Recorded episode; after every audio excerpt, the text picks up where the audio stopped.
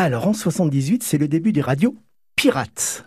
Alors, ce qui est intéressant, c'est de savoir que la première radio privée s'est appelée Radio Reims, la première radio publique s'est appelée Radio Reims, et la première radio pirate s'est appelée Radio Reims, qui a émis le, le temps de la fête de la Rose qui s'est déroulée à Reims, donc la, la fête du, du Parti Socialiste. Ils avaient créé une radio pirate qui s'est appelée Radio Reims. Mais c'est quoi, c'est quoi, c'est quoi, Fabrice, une radio pirate, hein ? Une radio pirate, c'est une radio qui n'est pas autorisée, parce que avant mille neuf cent quatre-vingt-un, il y avait le monopole d'État. Donc, seules les radios publiques avaient le droit d'émettre, ou les radios périphériques qui avaient leurs émetteurs à l'étranger, enfin très près de la France, mais à l'étranger en tout cas.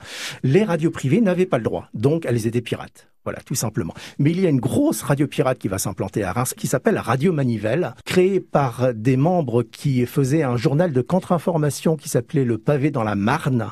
Ils s'associent à un groupe anarchiste qui s'appelle Les Grégores, et ils vont créer cette radio qui émettra de fin mille neuf cent soixante-dix-huit à fin mille neuf cent soixante-dix-neuf, à peu près une dizaine de fois, parce que c'était pas régulier, bien entendu.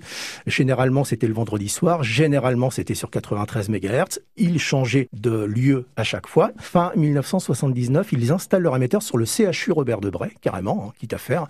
Et donc, ils se font saisir le matériel.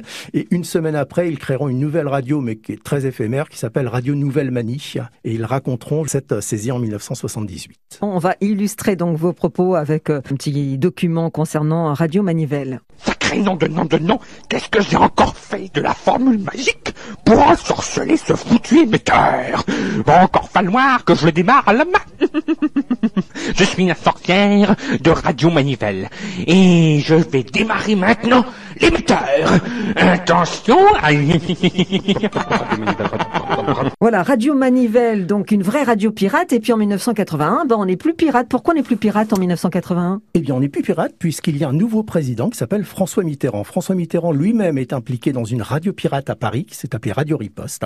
Il a été condamné pour cela. Il a décidé de libérer la bande F M. Alors, c'est pas tout à fait en mille neuf cent quatre-vingt-un, au moment de son élection au mois de mai, qu'on n'est plus pirate. C'est le neuf novembre mille neuf cent quatre-vingt-un, puisque là, il y a une loi dérogatoire au monopole de radiodiffusion. Mais dès mai mille neuf cent quatre-vingt-un, beaucoup de radios vont émettre. Dans notre région, il faudra attendre la fin de l'été, le trente et un août mille neuf cent quatre-vingt-un précisément, pour voir la première radio qui s'est appelée ensuite Radio Magnum, qui s'appelait Champagne F M au début. Radio Magnum, donc, suivie le lendemain par une autre radio qui s'appelait Radio cent un, qui émettait juste à côté de la Chambre de commerce et d'industrie à l'angle de la rue Cérès et de la rue des Marmousets, suivi quelques jours après de Radio Centre Marne, première radio Music and News vingt-quatre heures sur vingt-quatre en stéréo, suivi quelques jours après de Reims Radio F M, qui est l'émanation de Radio Manivelle.